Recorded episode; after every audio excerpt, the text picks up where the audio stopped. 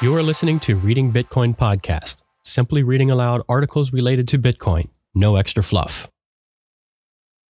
This podcast contains no advertisements. We are fully supported by donations from listeners like you. To donate, we proudly accept Bitcoin and Lightning Boosts through any Value for Value Podcasting 2.0 app, or you can visit our website at readingbitcoinpodcast.com for more donation options. Bitcoin is a green energy battery for wasted electricity. Bitcoin converts wasted energy into a different kind of battery for a more sustainable future. The battery of human time, effort, and ingenuity. Money. By Mickey Koss, October 2nd, 2022, for Bitcoin Magazine. In a prior article, I discussed probability based energy systems how they can negatively impact the grid, and how Bitcoin helps solve some of the problems associated with wind and solar power. In this article, I'd like to address the most frustrating critique that I hear all the time Bitcoin is a waste of energy. What else are you going to do with it? The fact is, Bitcoin doesn't use that much energy. The big brains at Harvard estimate that Bitcoin network only consumes about 0.55% of global electricity production. Comparatively, it is estimated that 6 to 10% of electricity production is lost in transmission and distribution alone.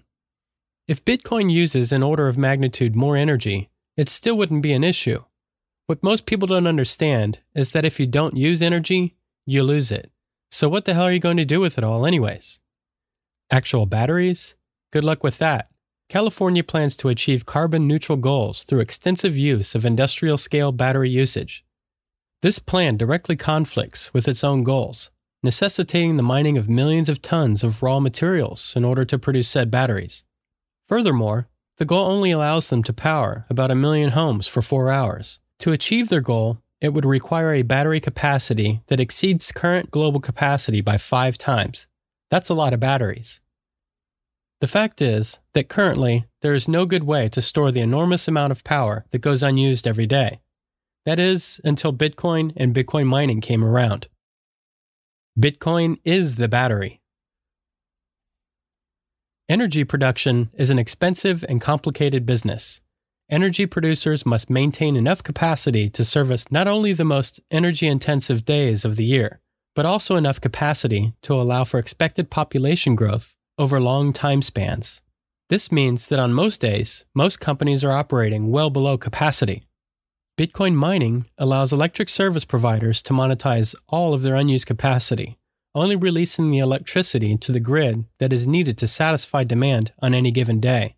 This allows companies to slow or stop the pace of rate increases. It helps companies to help those who can least afford a larger energy bill. Companies don't even need to hold on to Bitcoin the market is liquid. By mining and immediately selling the coins, they can achieve their revenue goals, help secure the network, and help those in lower income brackets buffer their monthly budgets. It even adds to a wider distribution of mined coins because large miners will no longer be sole purpose mining companies or de facto Bitcoin ETFs. With more cash on the balance sheets, grid operators can also put more money into maintenance and development, making the grid more resilient and, dare I say, sustainable for future generations. So, for those who say Bitcoin uses a lot of energy, who cares? It uses a lot less than we waste every day. I can say they should stop wasting energy and money through leaving capacity idle. Convert the energy into a different kind of battery for a more sustainable future the battery of human time, effort, and ingenuity, money. Through using Bitcoin mining as a sponge for excess and unused capacity, we can help those who need it most, and we can help a future of abundant and reliable electricity for all.